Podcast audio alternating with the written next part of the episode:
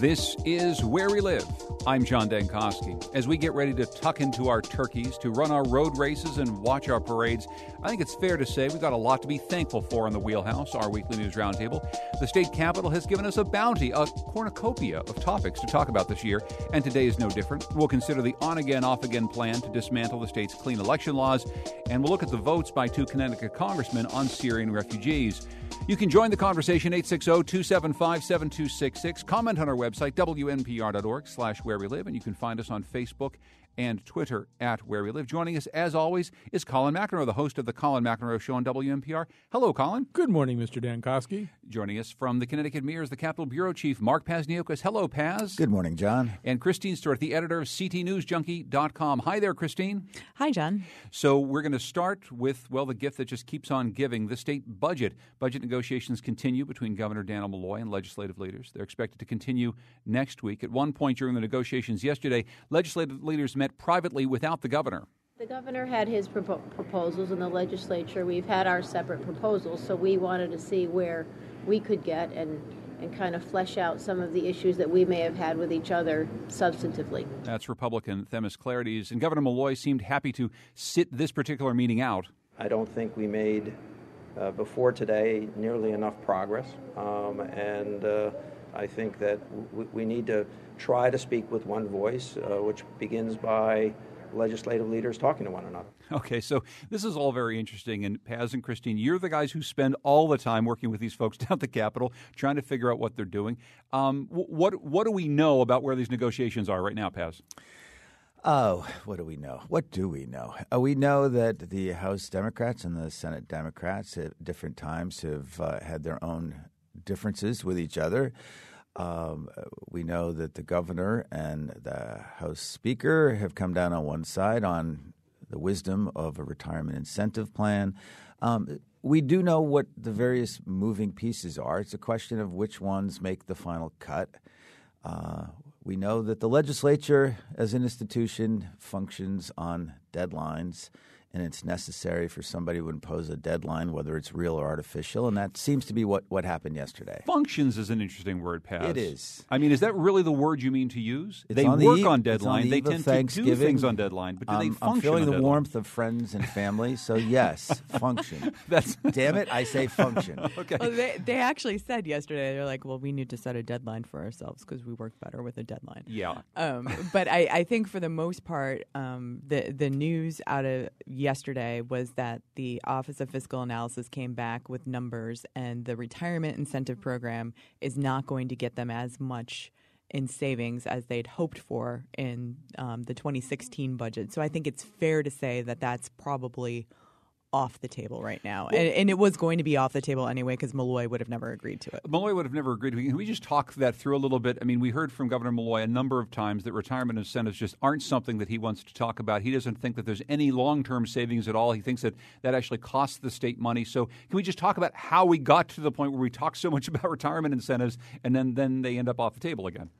Well, I, I think that, you know, obviously it's an easy way to fix this year's budget crisis. And so it's an easy fix, but you don't think about how much it's going to cost down the road. So um, these plans over the Rowland and Rell administrations have cost $2 billion in unfunded pension liabilities. And, and I think Dan Malloy sees, and he has, uh, you know, um, the ability to see that the state's unfunded pension liability is going to begin, if they don't fix this, to crowd out spending and other legislative priorities.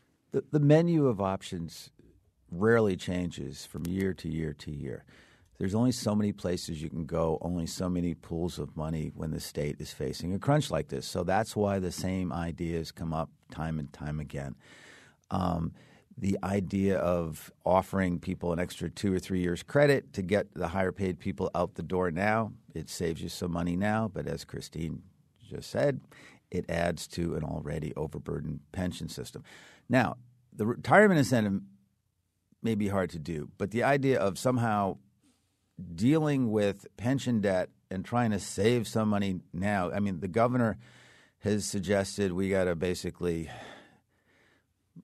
stretch out uh, the time period in which we we make good on the pension debt because we're facing this gargantuan balloon payment in about 2030, which is a completely unrealistic balloon payment, which Absolutely. nobody thinks we would possibly ever make. Right. And if you saw this graphically, which does not work well on radio, picture a mountain and and then a cliff. and in 2030 there's like this huge mountain that goes up and then And it drops off. and then it drops off. And so you're not going to pay it. So Marty Looney is saying, well, hey, if the governor is actually suggesting flattening this mountain out into a, a, a more sensible way to deal with this problem, but the governor's talking about doing it in a way that really wouldn't provide any fiscal benefit until like 2019. So Marty Looney, the Senate president, is saying, I have an idea. Why don't we flatten that out earlier?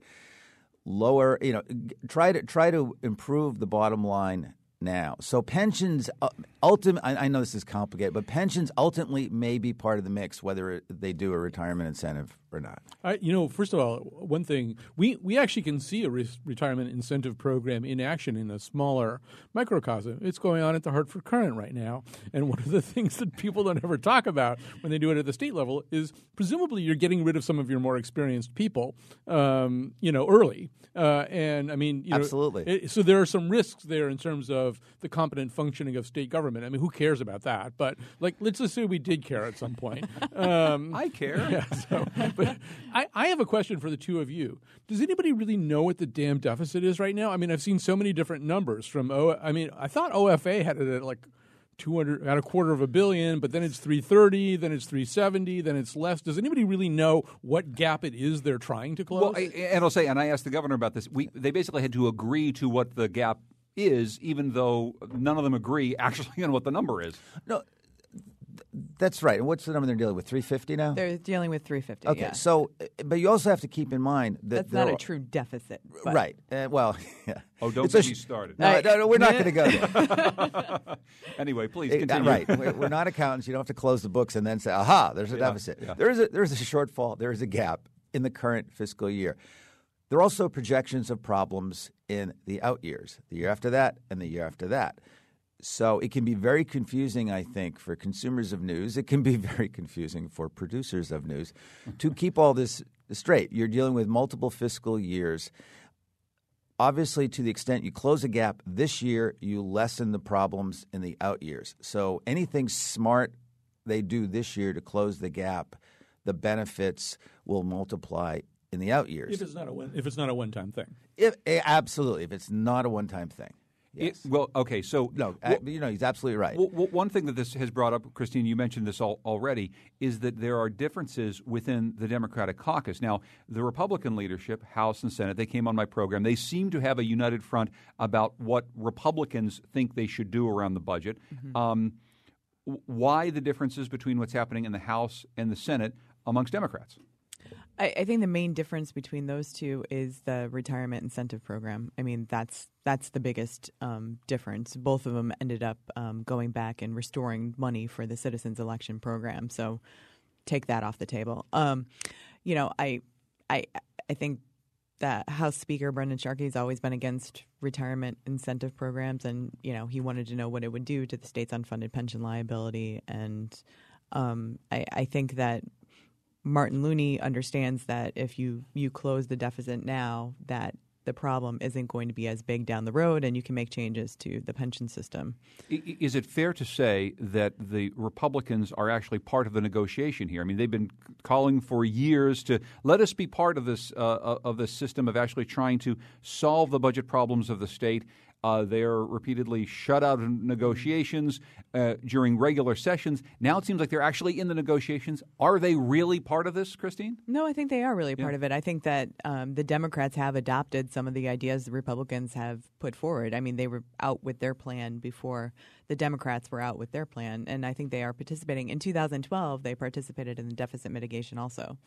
You know, success has many fathers and failures an orphan. One way to get at, to the table in, in a situation is a situation like this, where nobody really wants to sign the final thing, right? I mean, whatever they come up with, it's going to be highly unappetizing, uh, and, and so I think it's easier if you're the minority party to get in the room to be involved in coming up with this highly unappetizing thing that nobody's going to like anyway. Everybody's going to be happy to share the the blame basically with you. I, I did love the other day when they met without Malloy uh, Senator Fasano, the Republican leader, came out and said that they'd made more progress uh, than they had heretofore. And then he said, nothing against the governor. well, I, I will just ask, Pat, since you seem to be in a charitable mood today, does this does this set some sort of a template for how we might address these issues in the future? Because I think it's fair to say this is not the last wrangle that we'll have over how to solve long term structural budget problems at the state level. And the fact that we actually are bringing uh, both houses on both sides together with the governor to try to solve a smaller problem while we have these bigger problems looming, maybe this is, I don't know, a sign of better things to come. Nah. Come on. Really? You don't think so?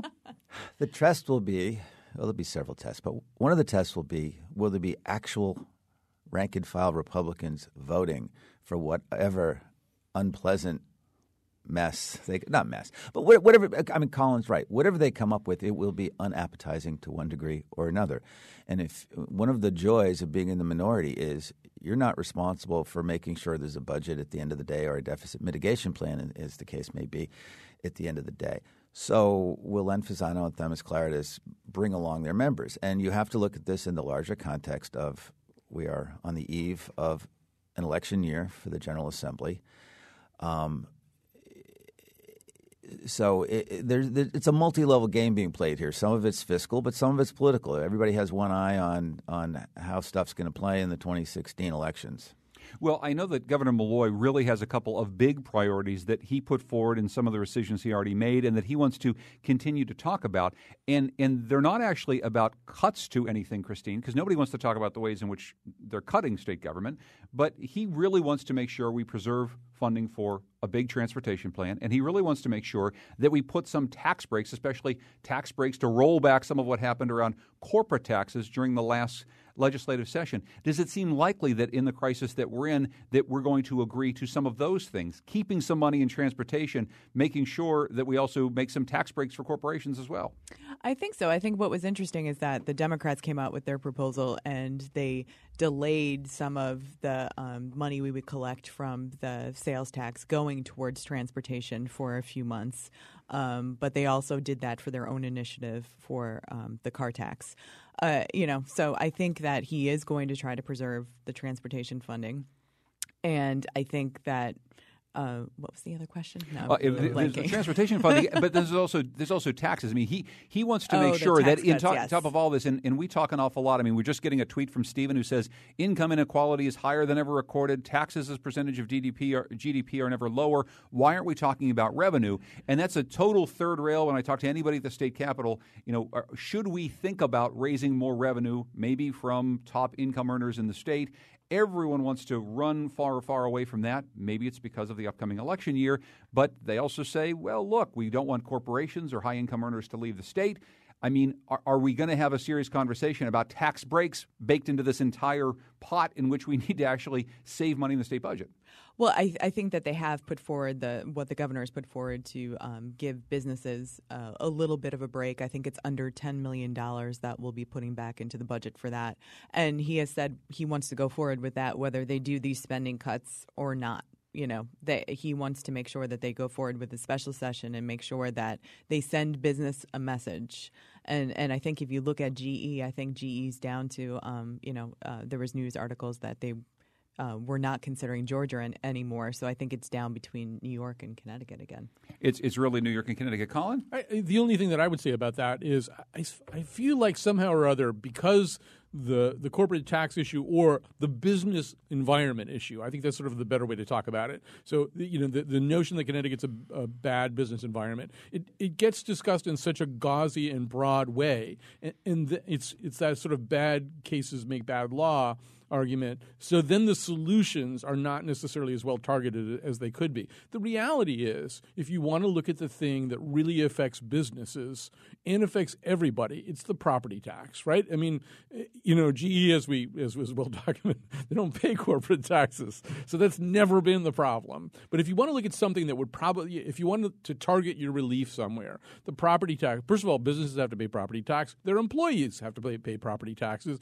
All the rest of us have to pay property taxes. If you were going to direct relief in a meaningful way that would probably make Connecticut a more attractive place to do business, that's where I would put my effort. Eh, GE is not the, the the the best poster child for what's wrong with the business tax structure, the business climate in Connecticut. They are really their own case, and eh, Collins Collins right. GE generally does not pay a lot of taxes, so it's a little silly to reconstruct your try to reconstruct your business environment to please them.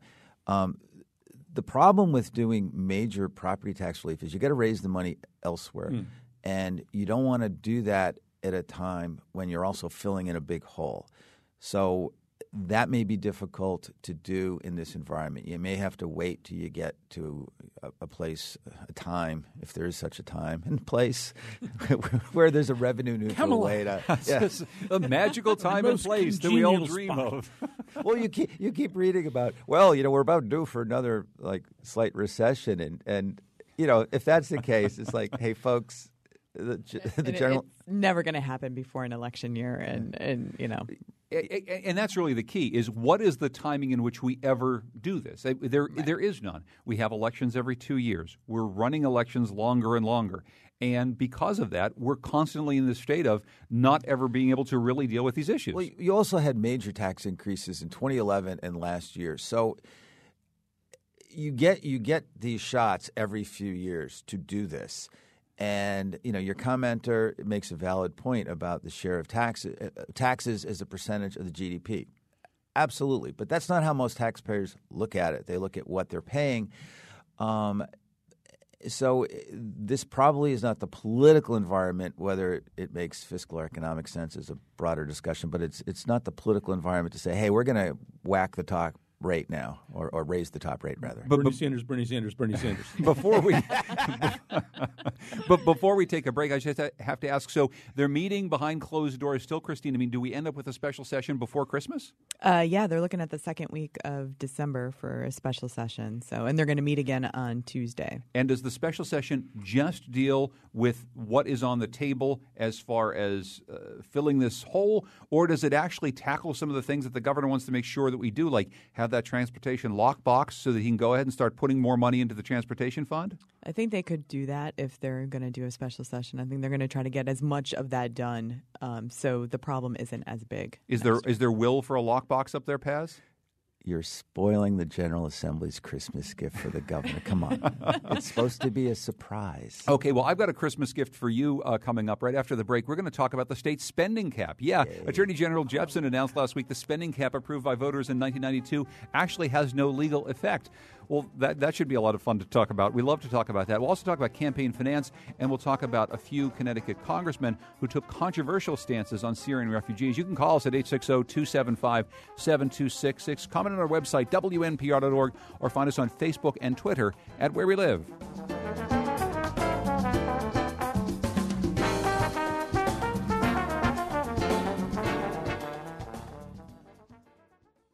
This is Where We Live. I'm John Dankosky. It's Wednesday, so is the Wheelhouse, our weekly news roundtable, the final Wheelhouse before Thanksgiving.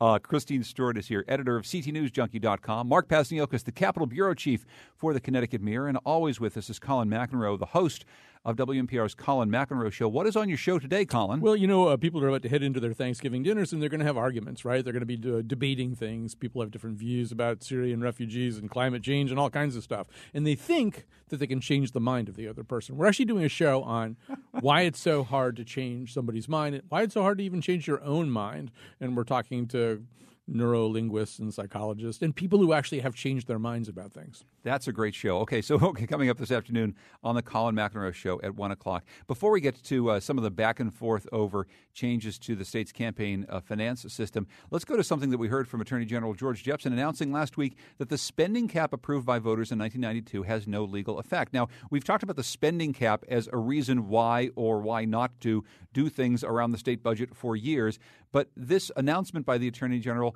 I, I don't know, Paz, it sort of sounds it sounds like the thing we already knew I'm wondering what impact you think uh, this has.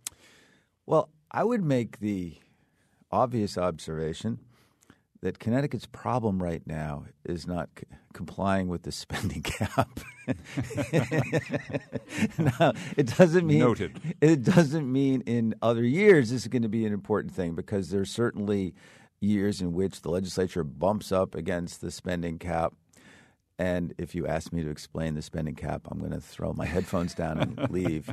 Um, I, I, cannot explain the NFL spending cap, how that works. I cannot explain the Connecticut spending cap. Um, but uh, Jepsen's Jepsen's opinion, I, you know, I think there are a lot of legal authorities who said, yeah, I mean, we kind of knew this. You know, the, the General Assembly, uh, the the constitutional amendment that was passed back in the day was broad. The General Assembly was supposed to do certain things to implement it. It never did.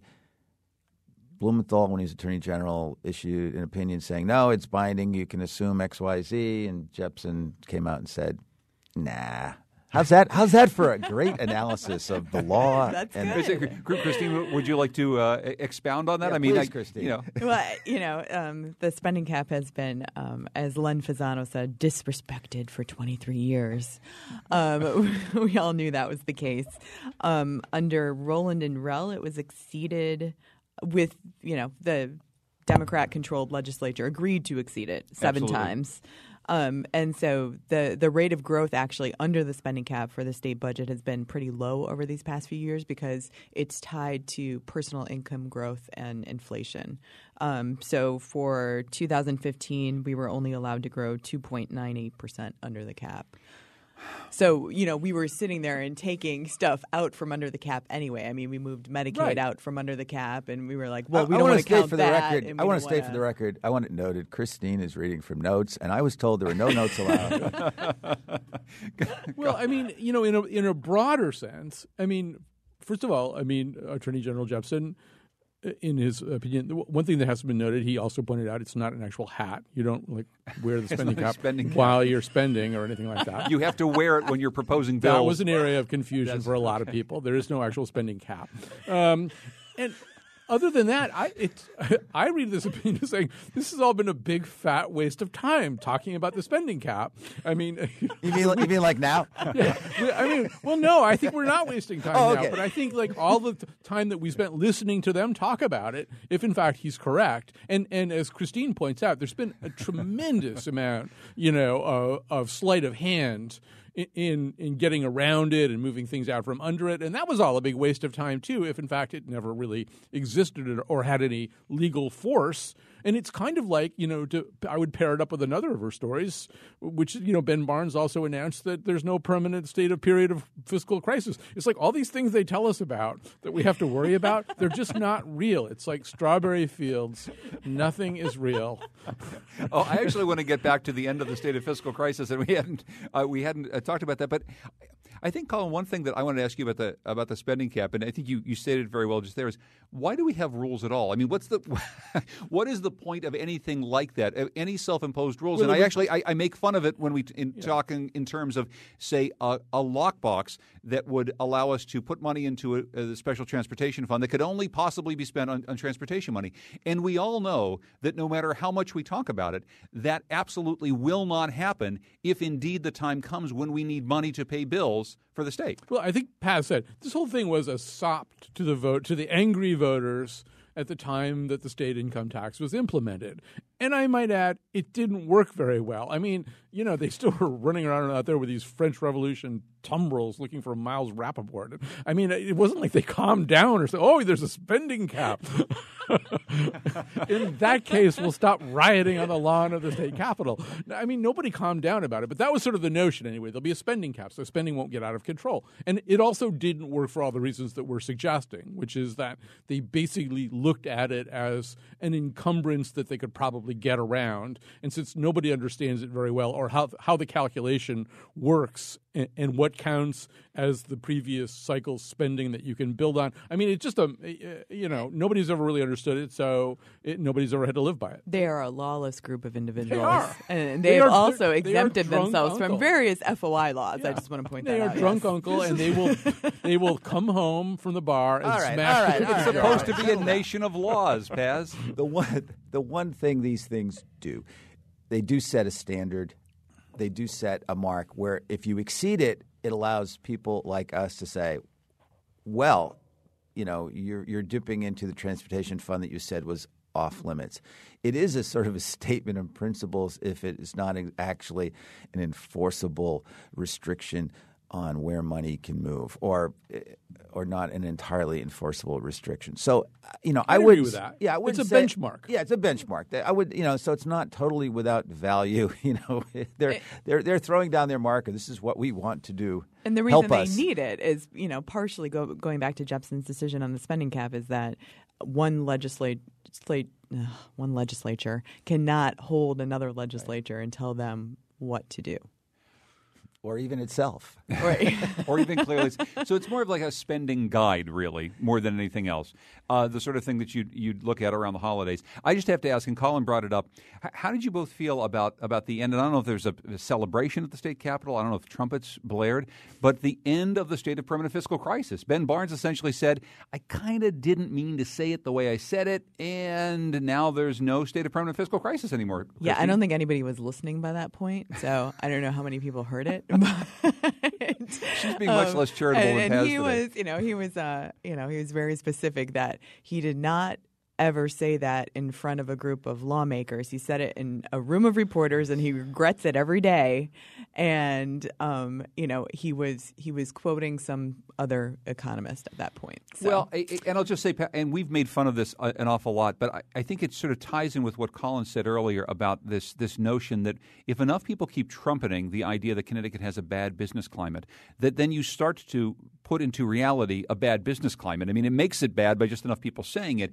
And when the guy who is essentially the Alan Greenspan of Connecticut, you know, when his pronouncements actually mean something, when you say we're in a state of permanent fiscal crisis, and it hangs around for a while, it actually has had a little bit of an impact on the way businesses think about the state, on the way lawmakers and certainly citizens think about the state. Am I overstating it?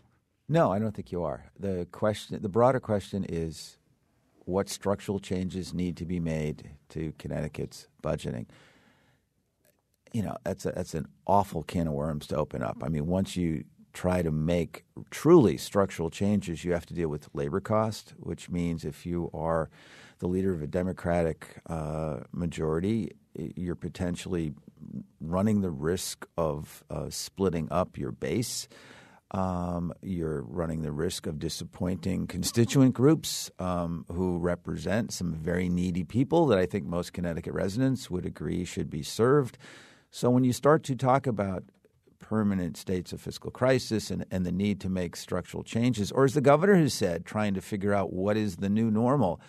Uh, it's easy to talk about these things, but to jump into it and, and actually address it uh, is a is a politically a very horrible thing to try to do. And I'll just uh, ask you, Colin, before we move on from this. I, now, I've, I've been saying obviously it's a big deal when, when the chief budget officer uh, says words like that, but he also probably just uh, regrets that he said it, and it was just a couple words. And I don't know if maybe we've made entirely too much of, of these words from Ben Barnes and, and what they what impact they have. Probably. I, I think I thought of it as sort of an insecurity blanket. You know, you never really had to worry that something was going to go wrong because things were already wrong. But, uh, you know, in a way, I, it feels a little bit like a dodge away from the essential question that we can never really wrestle with. And I, I, and I, I know I'm oversimplifying it, but when you back up, the question really is how much government do you want and how are you going to pay for it? Um, and I mean, that's what budgeting is. And, and so saying that we're in a permanent fiscal crisis is sort of like saying, well, we have really no way of effectively considering that, that question. And he's sort of right. I mean, listen to the conversation we had in the first segment of today's show.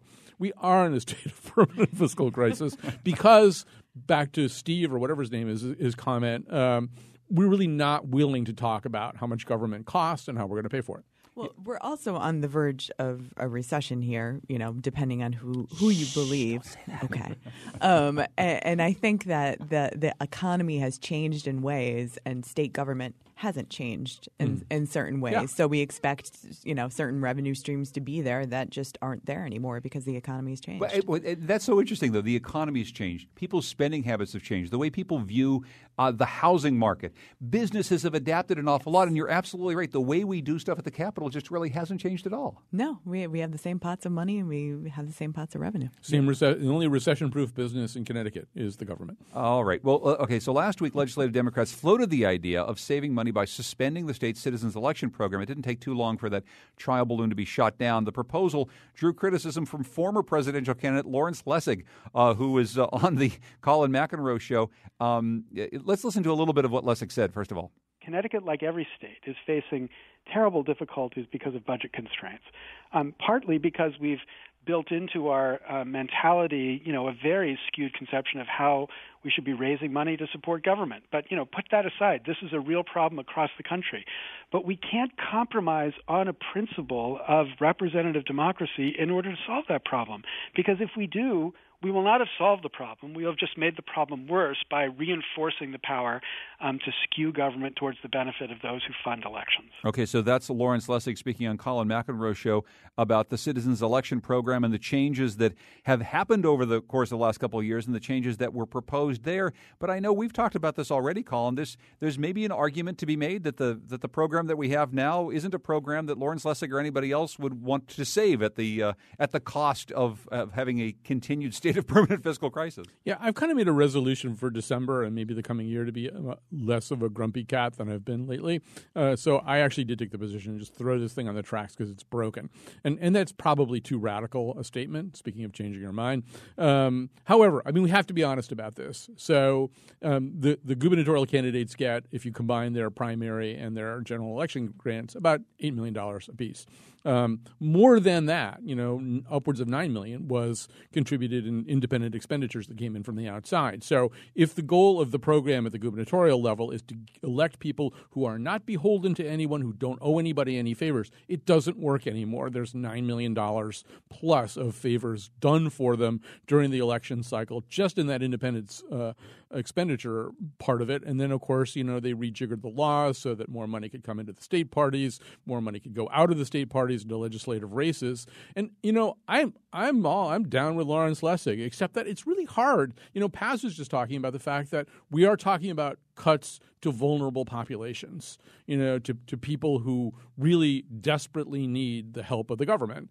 And, you know, I mean, I mean, just for example, to pick an egregious example, if you are running unopposed for state senate uh, in your district, like completely unopposed, I believe your grant is twenty eight point four thousand dollars. You get twenty eight thousand dollars to beat nobody, uh, you know. And it's it's sort of hard for me to look at the kinds of people we talk about when we talk about vulnerable populations and say there just isn't really money for your program, but there is actually we could actually give a candidate who doesn't have an opponent twenty eight thousand dollars to run his campaign. Well, I would argue, and, and these are numbers from Sean Scanlon. So in two thousand four, which was the last election before the clean election program, the average for a state senate seat that you had to raise in order to win a state senate seat was one hundred seventy one thousand dollars you know, so you know the mm. the state and the citizens election program to an extent is is working, even though.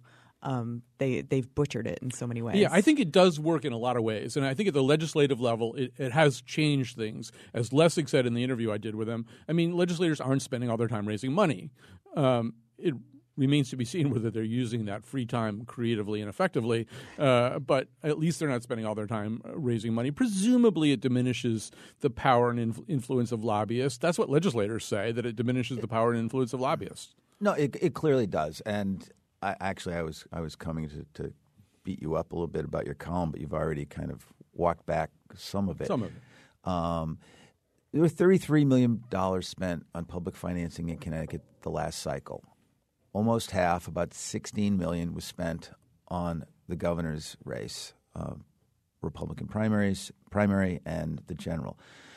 This is a very good Thanksgiving argument, dinner argument you can have about what the hell did the Connecticut taxpayer get for that $16 million, given all the outside money that also flowed into that race. But I think you have to separate it from the legislative piece. The, the lobbyist prior to this were an integral part of the fundraising machinery at the Capitol. And if you think that did not influence what passed or what didn't even come up for a debate, I think that's that's naive. Now, you can you can certainly debate uh, are we getting 11 or 12 million dollars worth of good government because that's what we're spending on the legislative races. And you can certainly debate should unopposed candidates get grants. Although I will say a lot of the people who qualify for the program and then find themselves without opponent, they actually withdraw. Um, but but yeah, there are some some candidates who will accept a grant for unopposed. So there are, there are certainly tweaks that can be made. But overall, you know, there's a good argument to be made that there has been a healthy impact on the General Assembly. I, I, I just wonder, Christina, because obviously this doesn't seem to be under threat during this budget crisis that we have right now. The Democrats have pulled this back off the table, but the fact that this was even suggested as a possibility of a way. It seems as though the confidence that the legislature has in in this system as something moving forward.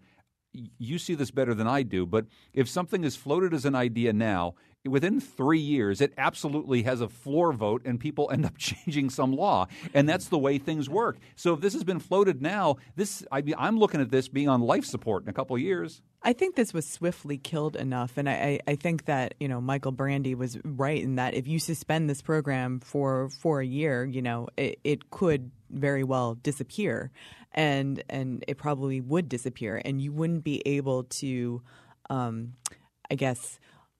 Um, rally people around the the Rowland thing's never going to happen again. So Rowland's not there. So there wouldn't be this support to create this system that you know got us started in the first place. I think the program politically is stronger as a result of this trial balloon because, particularly in the Senate Democratic caucus, they discovered that more of their members really like this than they ever imagined. There was an assumption that going back to the old system of using, quite frankly, a lot of special interest money, that incumbents have an advantage of raising money out of Hartford.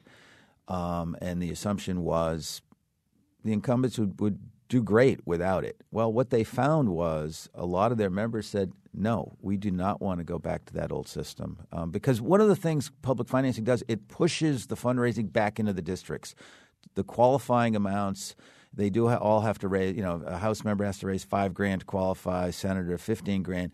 You have to raise big chunks of that out in your district. Um, and that does shift the power. And I'll just say, Colin, for a brief comment, though, something we've talked an awful lot about. All this power, no matter how it works, how well it works, it all does end up being power really for major party candidates. It's really hard if you're not one of them. Yeah, I mean, the you know, you don't want to design a system where every Tom, Dick, and Jonathan Pelto can show up and get public financing. On the other hand, you don't want to design a system which completely solidifies the hold that the major parties have on the system. And I, I would say at the moment this does. I mean, the, the thresholds that they have to cross, uh, that an independent candidate or a third party candidate uh, has to cross, are so high uh, as to effectively exclude almost everybody who isn't a Republican or a Democrat from public financing.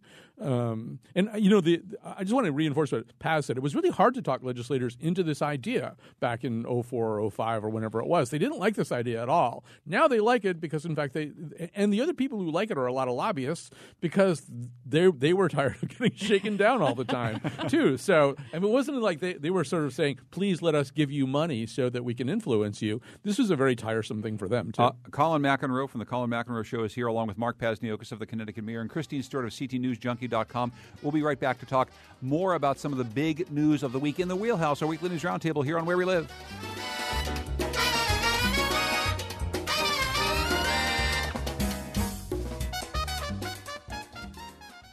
This is Where We Live. I'm John Dankosky. Coming up tomorrow, continuing a holiday tradition, WNPR and Where We Live present two hours of the best radio made this year from the 2015 Third Coast Festival, presenting some winners of the annual competition featuring innovative and insightful stories. It's a lot of great radio. It happens both tomorrow at 9 o'clock and also Friday morning at 9 o'clock. I do hope you listen in, and I hope you enjoy your Thanksgiving holiday.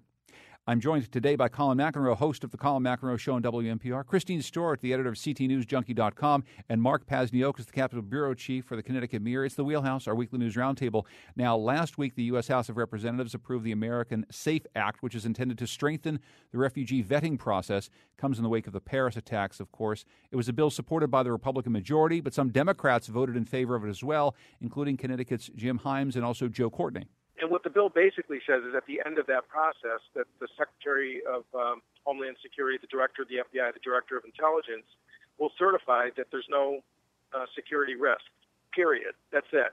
That's Joe Courtney speaking to WNPR about his decision. How did the, these decisions by these two Connecticut congressmen, Democrats both, strike you, Colin? Well, I mean, they they don't have entirely safe seats. All right, it's no accident that the two people who voted here are maybe people who feel that th- this is something that could be used against them. Although you could ar- also argue that Elizabeth Esty has the least safe seat, uh, and that it didn't seem to afflict her quite the same way. But uh, you know, it's a political. To me, it looks like a political calculation. My guess, knowing Joe, Joe Courtney, is that his sympathies probably lie in the other direction. I don't have as clear an understanding of who Jim Himes really is, particularly regarding an issue like this one. Uh, I, I, will say, and so they've taken both taken a lot of heat about it. Courtney has gone gone on social, taken to social media uh, to try to soothe some of the concerns. I mean, a lot of people who are fans of Courtney just see this as way, way out of character for him. You know, and I will quickly say that this certification thing, I don't entirely understand this bill, um, but it, it does seem as though what it really does is put such a burden on Homeland Security on the on the certifying federal entities that they're essentially putting their heads on the chopping block if they get anything wrong. Which I, I think it really does kind of turn up the it turns up the dial. You know, we already had an incredibly uh, uh, strong vetting process. Uh, it's probably a stronger vetting process than any country in the world, and it just piles onto that and says also basically we're going to have law enforcement people risk their careers and their reputations if they get one thing wrong. You're, you're asking for some magical guarantee that can't be given, and you know the director of the FBI has to look at this and say, really, you know what you really can do is create a vetting process, and and you know you don't want to mix the apples and oranges here. The people who are coming in now are coming in through a UN refugee pro- process. They have to be certified as a refugee, and that takes a couple of years. And then there's multiple levels of review in the U.S., including fingerprinting. And uh, so the idea that the FBI is going to add something on top of that, that's what I haven't seen articulated. Now, the irony on the politics of it the only members of the Connecticut delegation who are taking heat are Jim Himes and Joe Courtney. So if they did this because they thought it was politically safe, there's some irony in there. There's a little bit of irony in there, yes. Christine? Uh, yeah, no, I mean, I think that this this process, as it stands now, even before this piece of legislation was, you know, we're we're talking two or three years, and um, and on its face, the Syrian refugees are.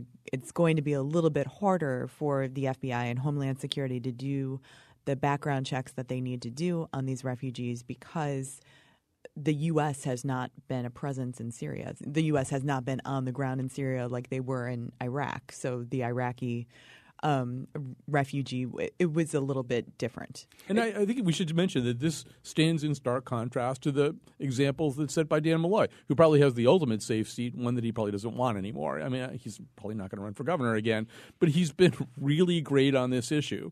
You know, he's been really strong. Now, he, there may be a lot of reasons at the national level, the DGA level, and stuff like that why he's being great in this issue, but I don't care. You know, he's been great on the issue, ranging from what he said about what our refugee policy is to going down to the mosque where the shots were fired. Um, you know, he's he's been good. And, how is that? I mean, you, we've seen this from Governor Malloy before. He takes a very strong stance on an issue like this, as he has around, say, gun control. And, you know, for an awful lot of the flack that the governor can take about the way he presents himself on many, many other issues, it seems as though, as Colin has suggested, Paz, that this is something that has shown up very well for the governor, not just here, but all across the country as he is out doing his DGA stuff. And I would not suggest that the governor was driven purely by politics. But, you know, on MSNBC, somebody said, well, this is politically difficult. They said it to Malloy. And I would say, not really it helps the governor with his base. It's a reminder to Democrats, some of whom, quite frankly, are a little annoyed with him right now over over some fiscal issues.